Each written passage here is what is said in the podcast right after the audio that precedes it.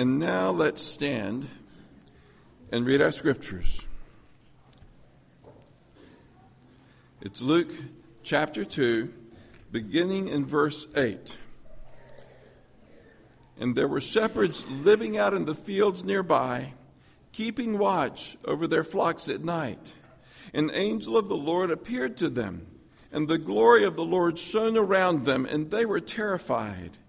But the angel said to them, Do not be afraid.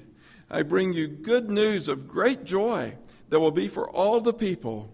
Today, in the town of David, a Savior has been born to you. He is Christ the Lord. This will be a sign to you. You will find a baby wrapped in cloths and lying in a manger.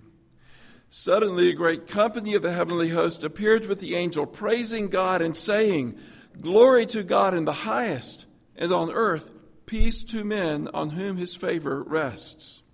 When the angels had left them and gone into heaven, the shepherds said to one another, Let's go to Bethlehem and see this thing that has happened, which the Lord has told us about. So they hurried off and found Mary and Joseph and the baby who was lying in the manger. When they had seen him, they spread the word concerning what had been told them about this child, and all who heard it were amazed at what the shepherds said to them. But Mary treasured up all these things and pondered them in her heart. The shepherds returned, glorifying and praising God for all the things they had heard and seen, which were just as they had been told. Heavenly Father, I pray that you would help us see this familiar passage in new perspective, that we would identify with the shepherds who are outside, for we are all outsiders in a sense, and we need to come back in through the grace of Christ into your kingdom. We pray this in Jesus' name. Amen. Please be seated. This is one passage that I have a little bit of a hard time reading in our modern translations. I'm reading from the NIV. The ESV is a good study Bible. I recommend having more than one translation. It gives you kind of stereo vision into what the uh, original Greek or the Hebrew may have been. But I memorized this as a young, young child uh, in the, the King James. And it's one I just know it's written on my heart, and there were in the same country shepherds abiding in the fields. So we, we use that version in the, uh, the Advent reading at the beginning of the message. It's in your bulletins. I'll use that kind of language lots of times, particularly in the first part of the message. We tried to teach our children uh, this passage, and I get to tell one more time uh, our family story about when Margaret was almost three years old. Her birthday is in March. Uh, we were teaching her, and there were in the same country, shepherds abiding in the fields. And she, she just said, and there were in the same country shepherds a fighting in the fields. And I said, No, Margaret, not, not fighting, abiding in the fields. She said, Oh. And there were in the same country shepherds biting in the fields. And then her eyes just got big as it dawned on her, and they were sore. We love that story. We, we love this passage in Scripture. Why is it that we love this passage in Scripture? I think it's because instinctively, perhaps without even being conscious of it, we identify with the outsiders. The shepherds were out in the fields, they were genuine outsiders. And whether we acknowledge it consciously or not, we are all, in fact, outsiders. What did our first parents do? Our first parents, who were placed in the Garden of Eden, had perfect fellowship with God, sinned and turned away from Him. Eve was tempted and she ate. She gave to Adam and he ate. And Adam all died. And they were cast out of the Garden of Eden. We live as exiles from that perfect world, perfect place, the kingdom of God. And it wasn't just that it was a nice place to live, it was the fellowship they had with God in the garden. There was no uh, break in relationship, no obstacle in relationship until they sinned. And now we are broken. We are estranged from God. It's not just separated in location, it's estranged in person. if you're estranged from somebody, they may be sitting right next to you, and that makes it harder, doesn't it? If your relationship is broken. We're God is everywhere. We're never separate from Him in place, but we're estranged from Him in person because of the sin of our first parents. And we feel that exile. When we look at the, the sufferings in this world, when, we, when something hurts us, when, something leave, when we feel left out, when we, uh, whatever the illness is, whatever the broken relationship, we're longing for a better place, a better world. But one of the most poignant places in Scripture is when God placed the angels to guard the door, that our first parents not be able to go back in. They did not have the right to the tree of life. Indeed, it was the grace of God that we don't live forever as sinners, estranged from Him. He does something better than that. He redeems us through Christ and invites us back in.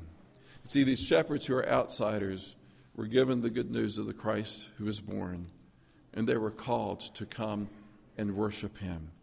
It resonates in our hearts. And we, don't, we might not know why, but it's because we are all outsiders, whether we are high or low. We sang about the wise men, they were court attendants. The gospel went to them in that uh, star, which I believe was the glory presence of God, the Shekinah glory that led the Israelites through uh, the wilderness. God made his presence known. It wasn't a natural star. You can't follow a natural star over to, over to, to sit over a house. But the glory of God revealed to these outsiders by distance. They were from Babylon, but they were high and mighty in the world's terms. They were invited to come. These were insiders in terms of uh, being uh, of the people of Israel, the people of God. But they were out in the fields. We're all outsiders. Do you get that? Now, about the shepherds who were abiding out in the fields, uh, it's often taught that they were a disdained class uh, in Israel. They were looked down upon, that people despised shepherds. It comes from, and you, may, you probably have heard that before if you've ever heard messages on, on the shepherds. The Greeks, uh, Aristotle in his writings uh, reflected that kind of disdain for the shepherd class. It's like people might look down on the gypsies. And I don't know all the PC correct stuff on that. Is that a bad thing to talk about? But people look down on gypsies as traveling nomadic thieves, right? Please forgive me if I've offended anybody. That's the way Aristotle talked about shepherds.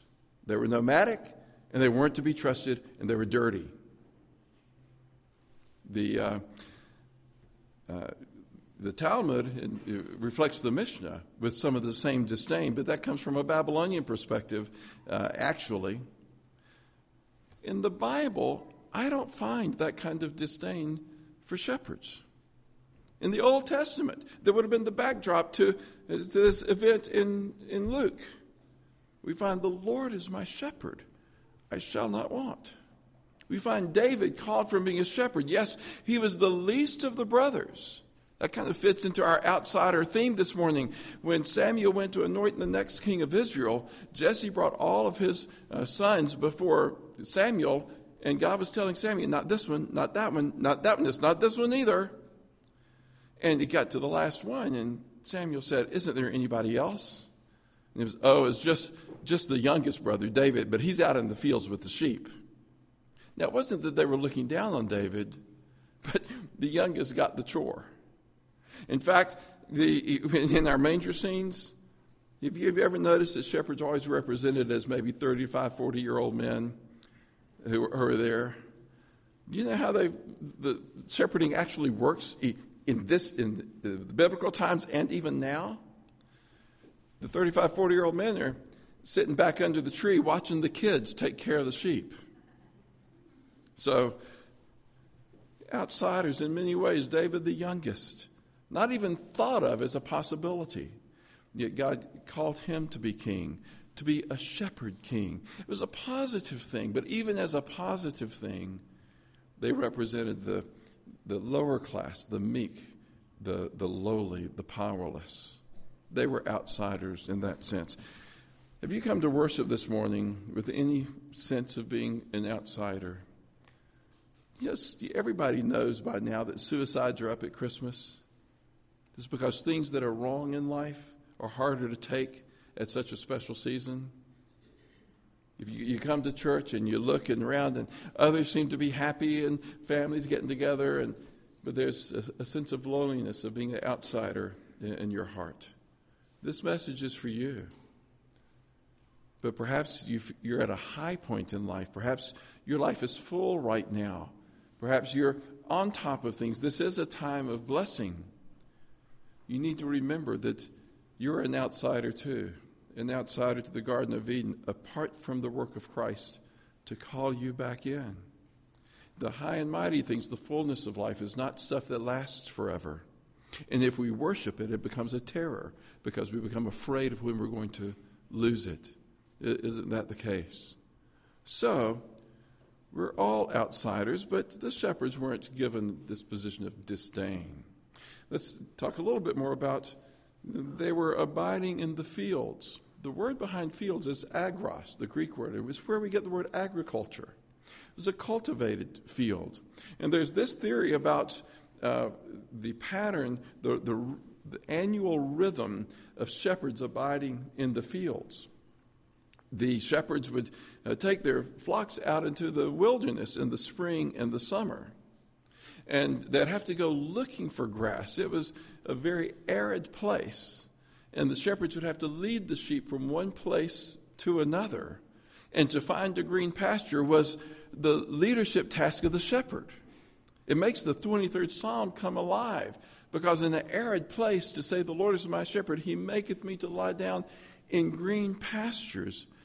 What a blessing that kind of leadership is. In the wilderness, you have to lead sheep around. There's no one place that you can just live year round to, and provide adequate food. That was in the spring and summer. In the fall, these cultivated fields would be harvested. And in the Old Testament, there was provision for the poor in this way. The owner of the field was prohibited from gleaning his field twice. He had to leave what he couldn't get in the first sweep to leave it behind. That was God's provision for the poor. They could come in and gather food for themselves. God has a way of, of providing, and he's basically there's maybe a general application from us that we shouldn't be so tight and so efficient that we crowd out to those that might get the spillovers of, of blessings and, and mercies. That was a provision in the Old Testament. But think about that in terms of the, the calendar year here. In the fall, after harvest, there'd be a couple of weeks where the poor could come in and gather all the rest of the crops that they could get. Then what's left is stubble. And that's when the shepherds were allowed to come into the, the cropland, and the sheep would serve the, the owners of the fields by eating up the stubble and fertilizing the fields for next year. It was a great rhythm. Now, when would that place the birth of Jesus? It's the only indication I've ever read that I think has some credibility to, to figure out when Christ might have been born. Now, and I'm going to give a caveat to it in just a minute. But in this uh, rhythm, harvest was in September, late September or so. Hmm. So we celebrate Jesus' birthday on December 25th, not because the Bible says he was born on December 25th.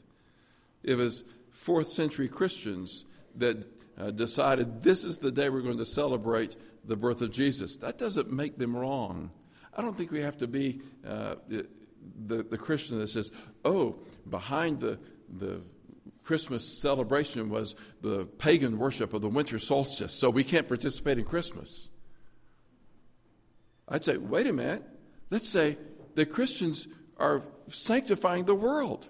We are taking what was pagan worship, and on the darkest day of the year, we're celebrating the light of God coming into the world through the, Jesus Christ, who is the light of the world.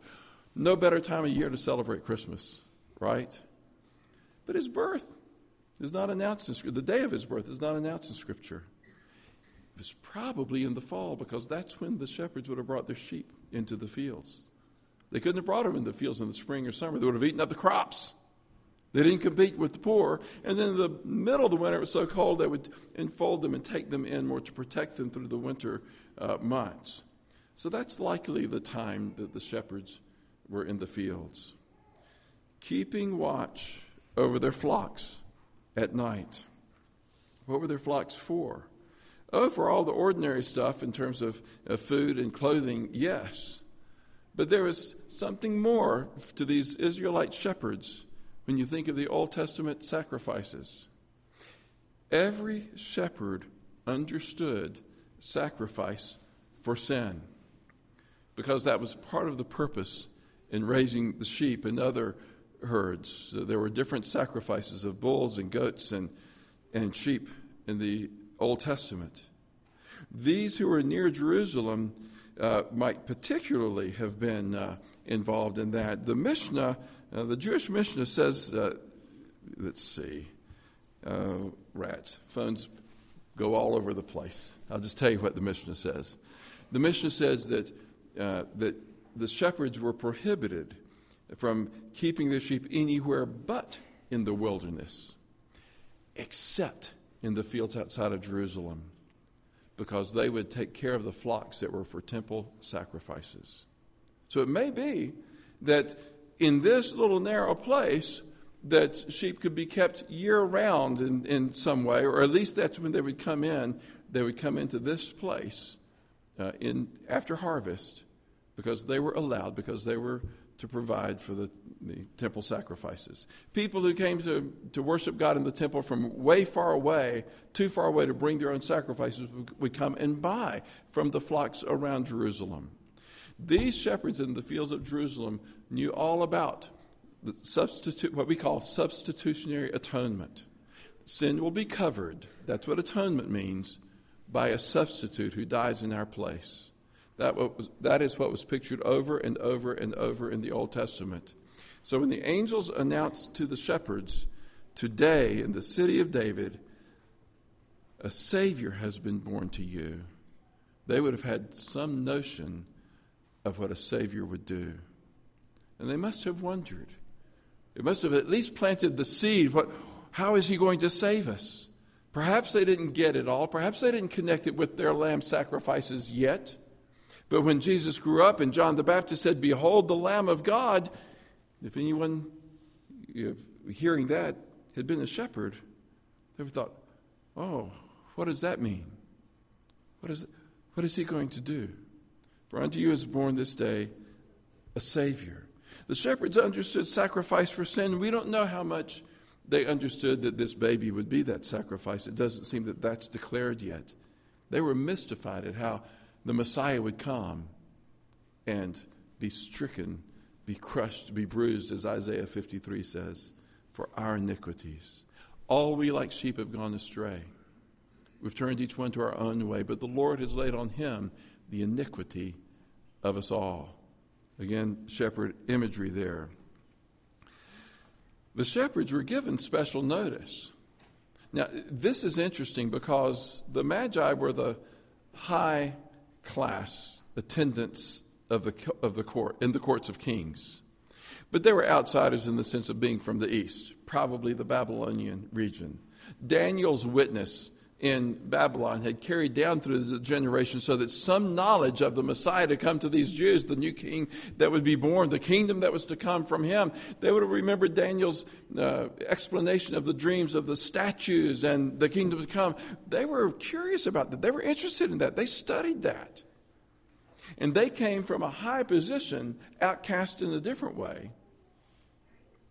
to worship Christ. But they only got the glimmer of God's glory revealed to them. It seems like in the high station, that star, as special as it was, was just a peek. It's like somebody put a pinprick you know, through the skies into the glories of God in heaven and allowed His glory to be revealed to these magi far off.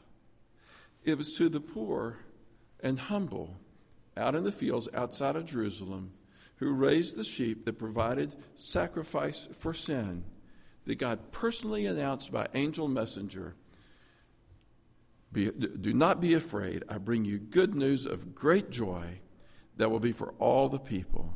Today, in the city of David, a Savior has been born to you. He is Christ the Lord. If you're feeling outside in any way, if you are uh, wondering where, why everybody else gets the blessings. If you have that uh, uh, in your soul at all, remember it was God who, through angels, speaks to you as he speaks to the shepherds. And he announces to you this marvelous, marvelous birth of his son into the world. They were given special notice. And this will be a sign to you. You'll find a baby wrapped in cloths and lying in the manger. Now, that's interesting for those who might have felt outside the blessings, those who were out in the cold, those who had the hard job, the menial labor job, the, the uh, uh, minimum wage job. Uh, they were out there. But this king, this Messiah, this Savior to be born was lying in a manger. Do you see the grace in that? It's not go to the palace and give tribute to the king who's high and mighty and so far above you. God, the king who is so high and mighty, so far above you, has come down and is even more outcast than you. This baby's lying in the manger. Special notice was given to the shepherds. Finally, the shepherds came and worshiped. Have you ever thought about how the shepherds could have responded? Are there any other alternatives? In verse 15 it says, When the angels had left them and gone into heaven, the shepherds said to one another, Let's go to Bethlehem and see this thing that has happened, which the Lord has told us about. What uh, might the shepherds have said to one another? That was crazy. Did you see that? Did anybody anybody been eating strange mushrooms around here? That's unbelievable. But we're busy. We've got responsibilities. He, telling us to leave our sheep? Oh, that, that must have been the delusion. We fell asleep and we had a mass dream, which is not possible. But that's the kind of, of explanation that our world has given to Christ coming into the world, and not just to the birth of Christ, but to his death and to his resurrection. The guards uh, went to the, the, the Pharisees and they said, This is what happened. And the Pharisees said, Tell everybody the disciples came and stole the body. See, the, the shepherds could have reacted in one of these ridiculous ways because that's the way the world responds to God. But instead, they said, Let's go to Bethlehem and see this thing that has happened, which the Lord has told us about. So they hurried off and found Mary and Joseph. They were eager to go. How eager are you? Are you, are you worn down by the world? Or are you filled up with the world and so busy that it, we need to go to church for Christmas? But then let's get about the real excitement. Or is it you hurry off and you're eager to worship Christ? And then all the work of celebration that accompanies it is, is about what God has done for us in the Lord Jesus Christ. I don't mind the busyness of Christmas at all because the birth of Jesus is worth celebrating. It is. But remember to hurry off and worship Jesus. Come on, come on Christmas Eve, Tuesday night. We have two services, 5 o'clock and 7 o'clock. And we will walk through the, it's a very simple service. We've had our uh, grand uh, Christmas concert. In this one, we'll just sing carols, much like the Sunday school was this morning. We'll sing carols, read the passages, and come up to communion to remind us of why Jesus came hurry off to worship Christ. So did um, Mary and Joseph, so did the shepherds, and they found Mary and Joseph and the baby who was lying in the manger. When they had seen him, they spread the word concerning what had been told, told them about this child. And all who heard it were amazed at what the shepherds had said to them. See, that is one clue that they're not disreputable. The people would not have listened to disreputable people spreading something like this. They were credible witnesses, humble witnesses, but credible witnesses. And the people were amazed at what they told them. But Mary treasured up all these things and pondered them in her heart. You can almost picture the movie of it where everybody's scrambling around, everybody's, but the camera's just focused on Mary who's sitting there. She's the one who's quiet. She's the one who's still. Because she's thinking about what the angel had promised. She knows more than anybody else the experience of not knowing any man, and yet by the Holy Spirit conceiving and bearing this child. She knows how special this is. And she's just in awe at the shepherds coming to worship, and later the Magi uh, coming in from the east. She treasured these things up and pondered them in her heart. And the shepherds returned, glorifying and praising God for all the things they had heard and seen, which were just as they had been told. A last application here from the passage. Um, and that is, they returned to their fields. God did not change their circumstances, but they were praising God. They were glad for all the things that they had heard and seen. They knew what God was doing, sending His Son into our world. They at least had a taste of it. And they were praising God, even though the circumstances didn't change. Do you get the lesson in that? God is not in the business of fixing our world so that we fall in love with a fallen world and, and live for, for it instead of for Him. Oh, there are times that He does marvelous things, answers to prayers. In Hebrews 11, they conquered kingdoms, they received back their dead. These are the heroes of faith. But in the same breath, it's, and they were destitute, wanderers, they were persecuted, they were sawn in two. Heroes of faith, where God did left the difficult circumstance. These shepherds returned to their same life. And I ask you now just to imagine what it was like from the perspective of a young shepherd boy. I've had three Christmas stories. Two weeks ago was about the innkeeper, and the theme was that the innkeeper thought that God had sinned against him, and he was mad at God. Last week we looked at one who did the sin, one of Herod's soldiers. He did that on Sunday night. And then with the Herod soldiers, he thought his sin was too great to be forgiven. This is a little bit different vantage point. And for you children in here, in this reading, in this story, I'm going to use the word stupid. Okay? I want you to know that you're not to follow my example. This is from a bad attitude of the shepherd boy.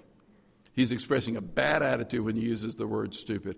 Parents, there's only one place that I would recommend you let your kids use the word stupid, and that is sin is stupid.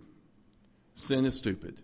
Let them say that. In fact, if they call their brother or their sister stupid, go, take, go to your room and write out sin is stupid a hundred times.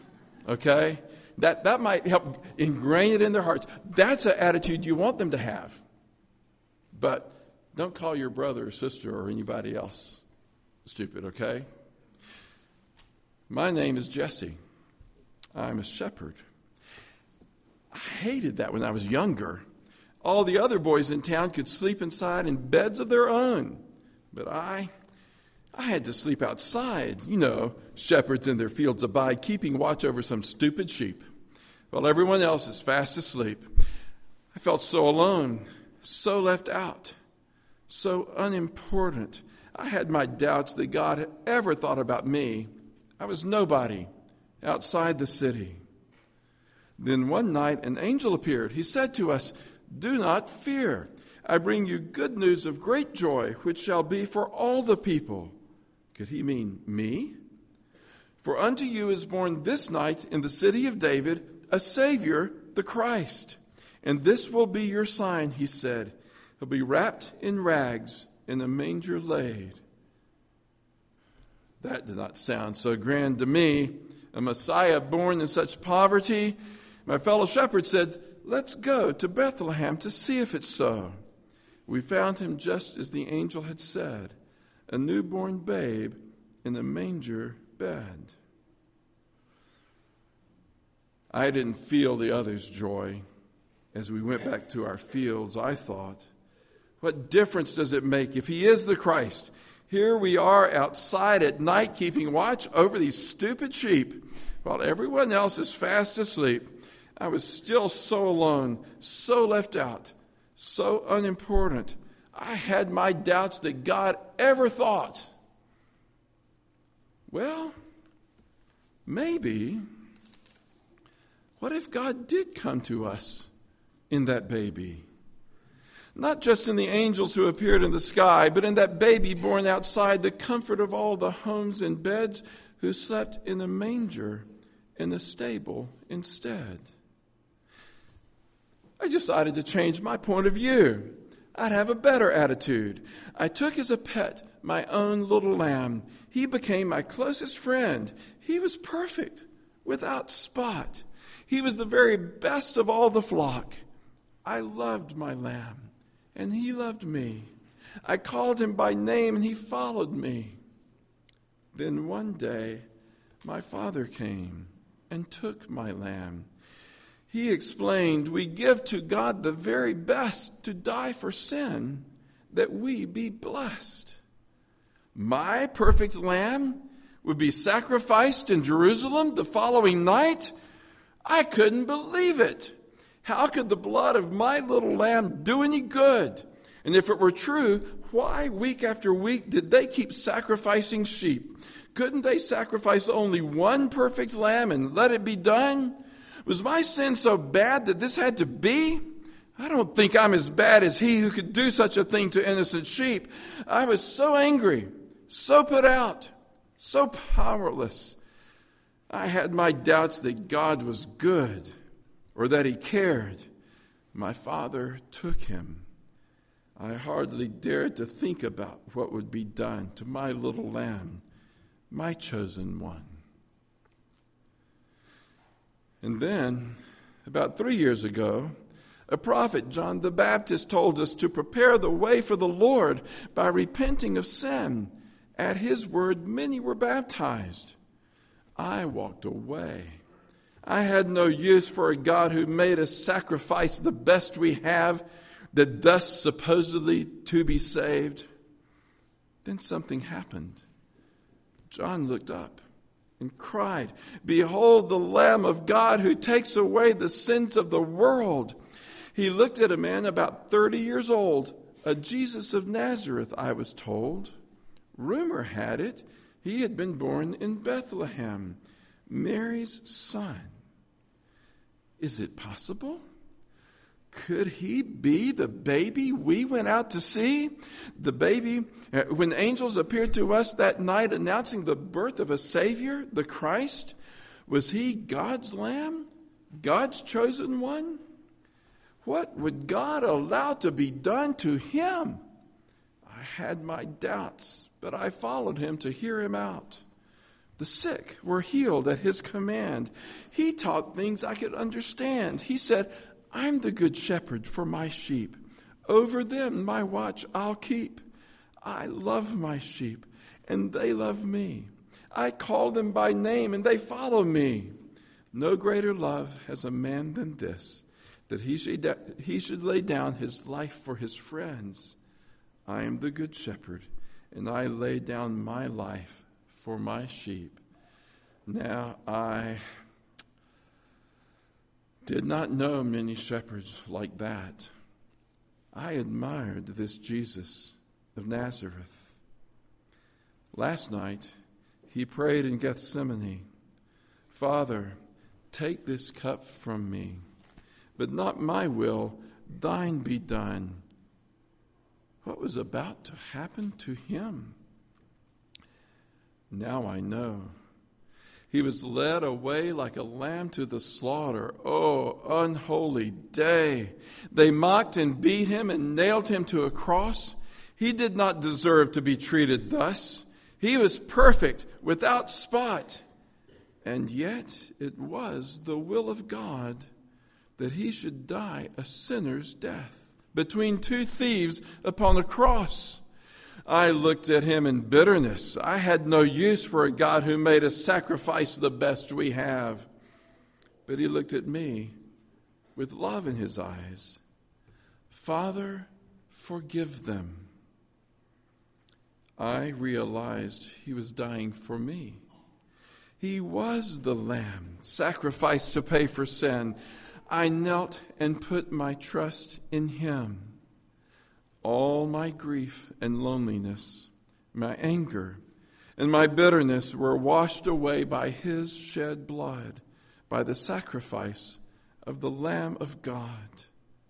It is accomplished. This he cried. Then he died. The death of my little lamb had pointed to him who truly accomplished atonement for sin. Do you ever feel outside and alone? Do you ever have doubts about God's love? Remember me, a shepherd boy who felt left out, but now filled with joy. Don't walk away. Come to him who came to us in Bethlehem. Heavenly Father, we thank you for the gift, for the birth of our Lord and Savior Jesus Christ. And I pray that you would enable us by your Spirit to turn to embrace him as our own Savior and Lord, our good shepherd. We pray this in Jesus' name. Amen.